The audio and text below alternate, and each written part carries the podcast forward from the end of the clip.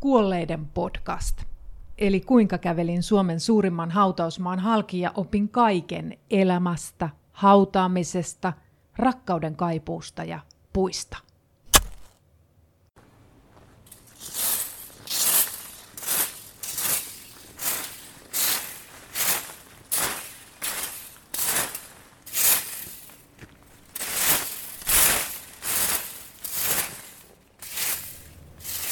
Malmin hautausmaalla Matti Pellonpään hautakorttelissa 89 oli pari kesää sitten työntekijänä virolaisnainen, joka kertoi näkevänsä pilviä hautojen yllä.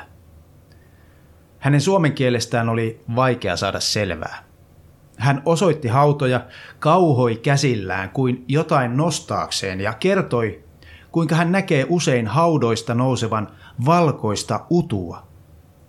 Kysyin, oliko hän nähnyt sellaisia myös nyt, keskellä paahteista hellepäivää. Juu, nainen nyökkäsi ja jatkoi, inimese hing. Hing, siis sielu. Nainen hymyili leveästi ja nyökytti päätään. Hän siis vakavissaan väitti näkevänsä, kuinka vainajien sielut nousevat haudoista. Nainen vaikutti kaikin puolin tervejärkiseltä ja jalat maassa olevalta ihmiseltä. Hänellä oli risti kaulassaan. Mieleeni tuli Alejandro González Inarritun ohjaama elokuva 21 grammaa. Elokuvan nimi tulee amerikkalaisen lääkärin Duncan McDougallin vuonna 1906 suorittamasta tutkimuksesta. McDougall halusi selvittää, kuinka paljon sielu painaa. Hän punnitsi kuusi kuolemaisillaan olevaa ihmistä. Yksi tutkittavista menetti painoa kuoleman hetkellä, mutta sai sen hetken päästä takaisin. Myös kaksi muuta menettivät painoa, ja muutaman minuutin päästä vielä lisää. Yhden paino putosi kolme neljäsosa unssia, eli 21,3 grammaa.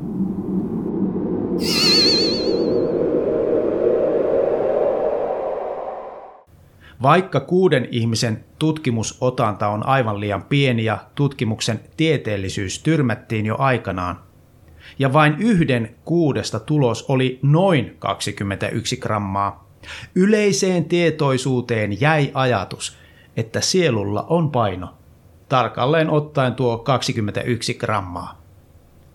McDougall punnitsi vertailun vuoksi myös 15 kuolevaa koiraa.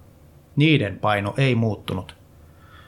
Se tarkoitti Dougalin mielestä, ettei koirilla ole sielua. Kuolevia koiria oli vaikea saada tutkittavaksi, joten epäiltiin, että McDougall myrkytti ne kuoliaiksi.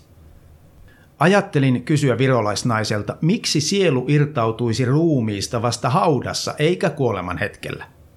Jätin sen kuitenkin tekemättä. McDougall sanoisi, että kyse on ihmisten erilaisista temperamenteista – kun hänen tutkimuksessaan yhden ihmisen paino putosi vasta minuutin päästä kuolemasta, hän arveli sen johtuvan kyseisen ihmisen luonteesta. Hidas luontoisen ihmisen sielulla ei ole mitään kiirettä poistua ruumiista. Se tuumailee aikansa ennen lähtöä ja lähtee sitten kun muistaa. Kun taas sen nopealiikkeisen ihmisen sielu irtautuu ruumiista saman tien – Virolaisnaisen näkemät sielut olisivat siten lähtöisin todella rauhallisista vainajista.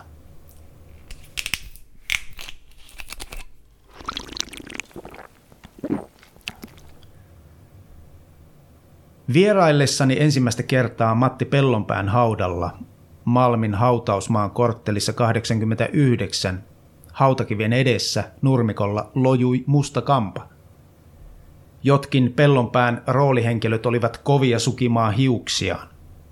Kiven edessä oli myös tyhjä kossupullo ja siihen työnnetty parhaat päivänsä nähnyt auringonkukka. Kossuvissy oli pellonpään mielijuoma, kunnes lääkäri kehotti häntä lopettamaan, muuten kuolo hänet korjaisi, niin kuin tekikin, vaikka juominen oli loppunut.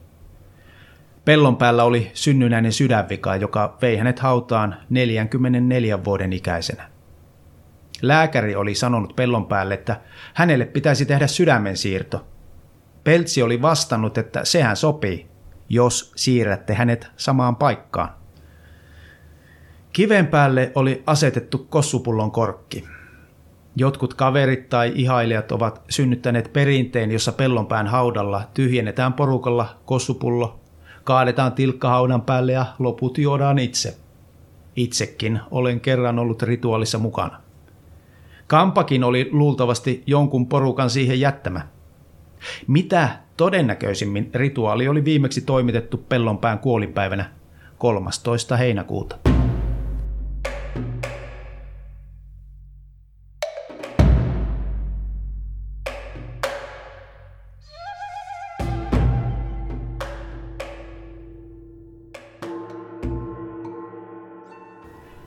Peltsin hautakiven oikeassa yläkulmassa on yin ja yang symboli, ympyrä, jonka sisällä on kaksi toisiinsa kietoutunutta vesipisaran muotoista kuviota. Symboli oli pellon päälle tärkeä. Hän kantoi sitä sormuksessaan, kuten myös Aki Kaurismäki, jolle pellon pää oli sen lahjoittanut. Kaurismäki palautti sormuksen heittämällä sen pellonpään hautajaisissa tämän avoimeen hautaan, ennen kuin se luotiin umpeen. Todeten mielessään, pidä paari auki, perässä tullaan. Yin ja Yang on vanha kiinalainen merkki, joka yleensä liitetään taolaiseen filosofiaan. Tao tarkoittaa suomeksi tietä. Kyse ei ole niinkään uskonnosta, vaan pyrkimyksestä taoon, vastakohtien ykseyteen saavuttamalla tasapaino ihmisessä ja maailman kaikkeudessa vallitsevien voimien, jinin ja jangin välillä. Kaikki asiat ovat jiniä tai jangia, mutta mikään ei ole niitä puhtaasti, vaan toisessa on aina myös toista. Pisaroissa oleva piste kuvaa juuri sitä.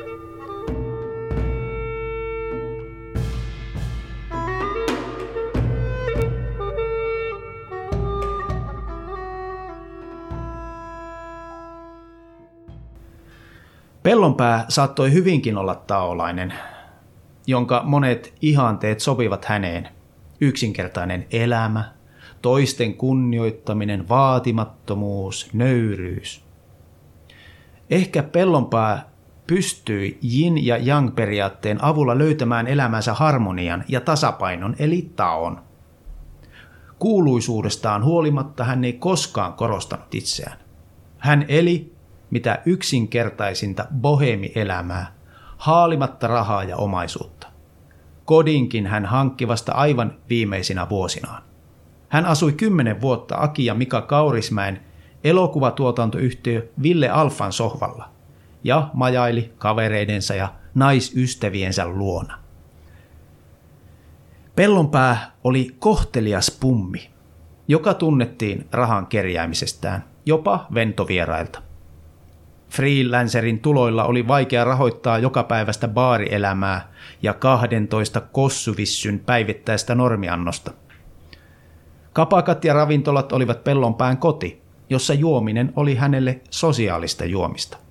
Pellonpää rakasti ihmisiä ja ihmiset häntä. Ehkä tietoisuus sydänviasta oli hänen myönteisen elämän asenteensa taustalla. Vastoinkäymisissä hänen mottonsa oli Pikkujuttu sadan vuoden päästä.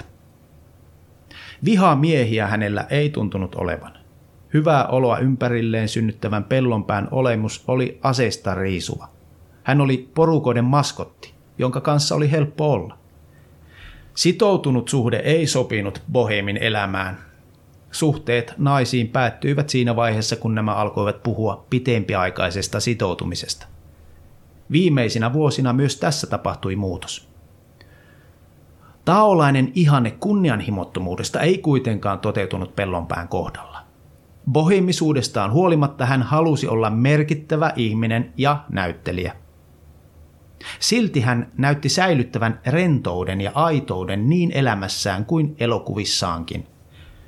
Ehkä pellonpään tapa näytellä voi kuvailla taolaisella käsitteellä vuvei, eli ei-tekeminen jossa vältetään turhaa tekemistä ja heittäydytään tyhjän päälle ilman tavoitteellista päämäärään pyrkimistä.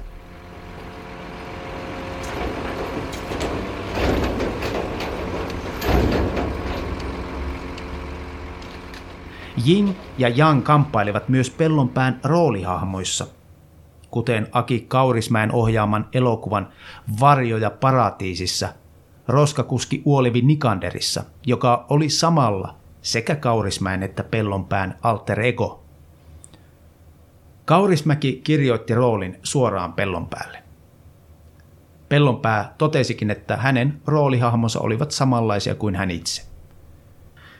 Kuvatessaan Nikanderia Kaurismäki totesi, että tämä muistuttaa surumielistä rottaa ja ylittää kadun vinosti kuin lonkkavikainen koira. Nikanderissa oli passiivista jiniä, itsensä sulkeutuvaa oman elämänsä sivusta seuraajaa. Kaurismäen sanoin hän oli käänteinen Uuno Turhapurohaamo.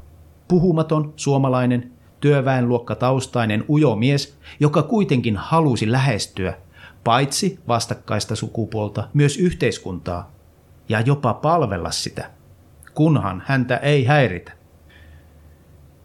Vaikka Nikanderia potkitaan päähän ja jätetään yksin, hän säilyttää ylpeytensä. Ja lopulta tarpeeksi kiusattuna ja nurkkaan ajettuna paljastaa hampaansa, muuttuen aktiiviseksi yang-toimijaksi, joka panee tuulemaan ja pistää asiat kuntoon.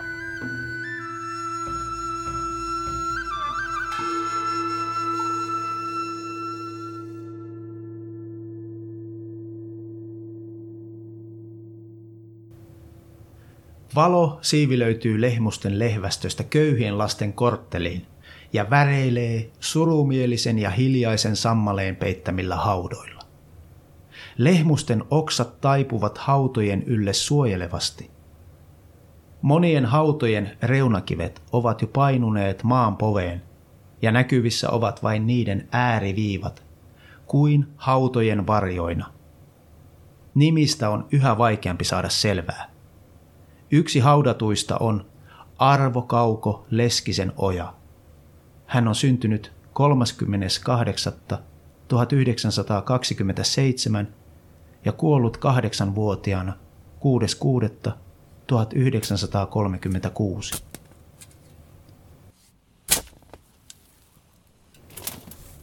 Köyhien lasten kortteli päätettiin pelastaa, vaikka haudat ovat kertahautoja – Kertahautaan saa nimensä mukaisesti haudata vain kerran, toisin kuin sukuhautaan.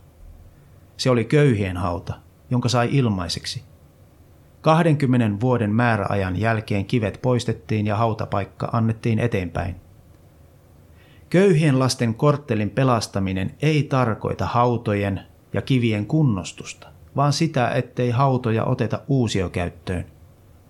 Niiden annetaan vajota hiljalleen maahan.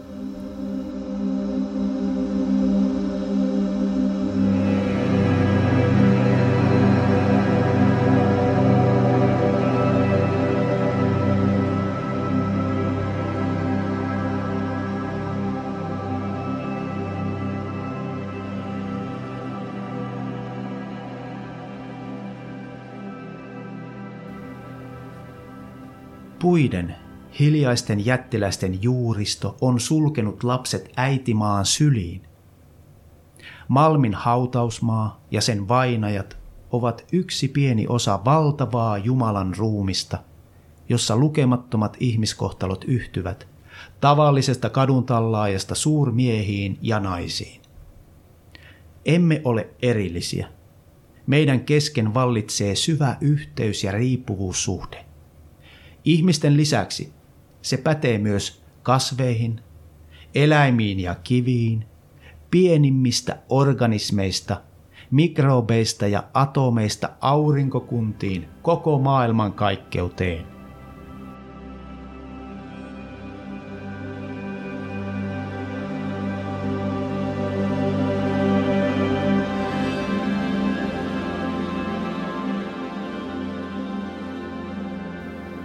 Mikään ei ole ulkopuolella, vaan me kaikki olemme osa valtavaa kosmosta, niin elämässä kuin kuolemassakin. Hautuumaa vaelluksellani olen kohdannut useita edesmenneitä, jotka ovat pyrkineet kohti unelmaansa ja toiveiden täyttymystä. Mitä korkeammalle he ovat kurottuneet ja mitä kiihkeämmin päämääränsä pyrkineet, sitä varmemmin he ovat myös pudonneet.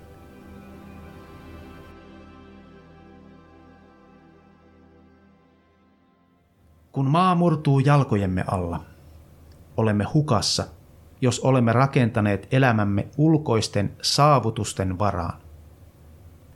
Me emme omista mitään, vähiten itseämme ja elämäämme. Malmin hautausmaalle haudattu Armi Aavikko oli yksi tuhoutuneista. Toiveiden ja unelmien murentuessa hän tajusi, mikä elämässä on tärkeintä. Hänen yksi mielirunoistaan oli Toivo Pekkasen rakkaudesta. Elämä on vain lyhyt hetki. Vuodet vierivät nopeasti ja vanhuus yllättää meidät ennen kuin aavistammekaan. Ihmiset himoitsevat niin monia asioita ja kuluttavat kauniit päivänsä hukkaan. Yhdet himoitsevat kultaa, toiset valtaa, kolmannet kunniaa ja ylhäistä asemaa. Mutta kun kuoleman hetki lähestyy ja he katsovat taakseen mennyttä elämäänsä, niin he huomaavat olleensa onnellisia vain niinä hetkinä, jolloin ovat rakastaneet.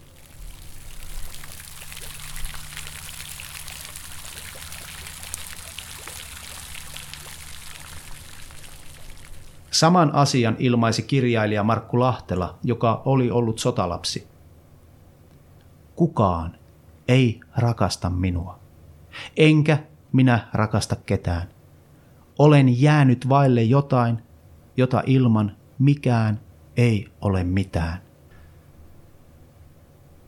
Ilman rakkautta mitkään saavutukset eivät tyydytä ihmistä. Kaikki on tyhjää. Ilman rakkautta kadotamme itsemme ja elämämme. Haudoilla kulkiessani olen oppinut myös sen, että kuulun vähemmistöön, sillä suurin osa maailmassa koskaan eläneistä ihmisistä on kuollut. Yhdysvaltalaisen Population Reference Bureau tutkimuslaitoksen laskelmien mukaan maapallolla on elänyt yli 108 miljardia ihmistä. Meidän nykyisten maapallon asukkaiden määrä 7,5 miljardia on tästä vain noin 7 prosenttia. Kuolleita on siis 14 kertaa enemmän kuin meitä eläviä. Iloitkaamme siis siitä, sillä jonakin päivänä jokainen meistä tulee kuulumaan suureen enemmistöön.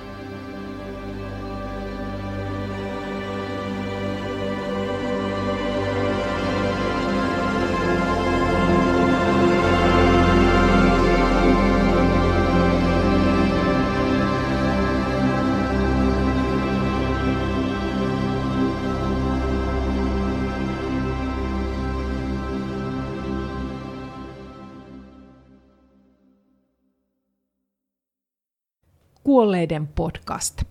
Teksti ja lukija Kai Sadinmaa perustuu Kai Sadinmaan teokseen Kuolleiden kirja. Äänitys ja leikkaus Maija Saari, tuottajat Tuure Hurme ja Anna Patronen, Kirkko- ja kaupunkimedian ja Malmin seurakunnan yhteistuotantoa 2020.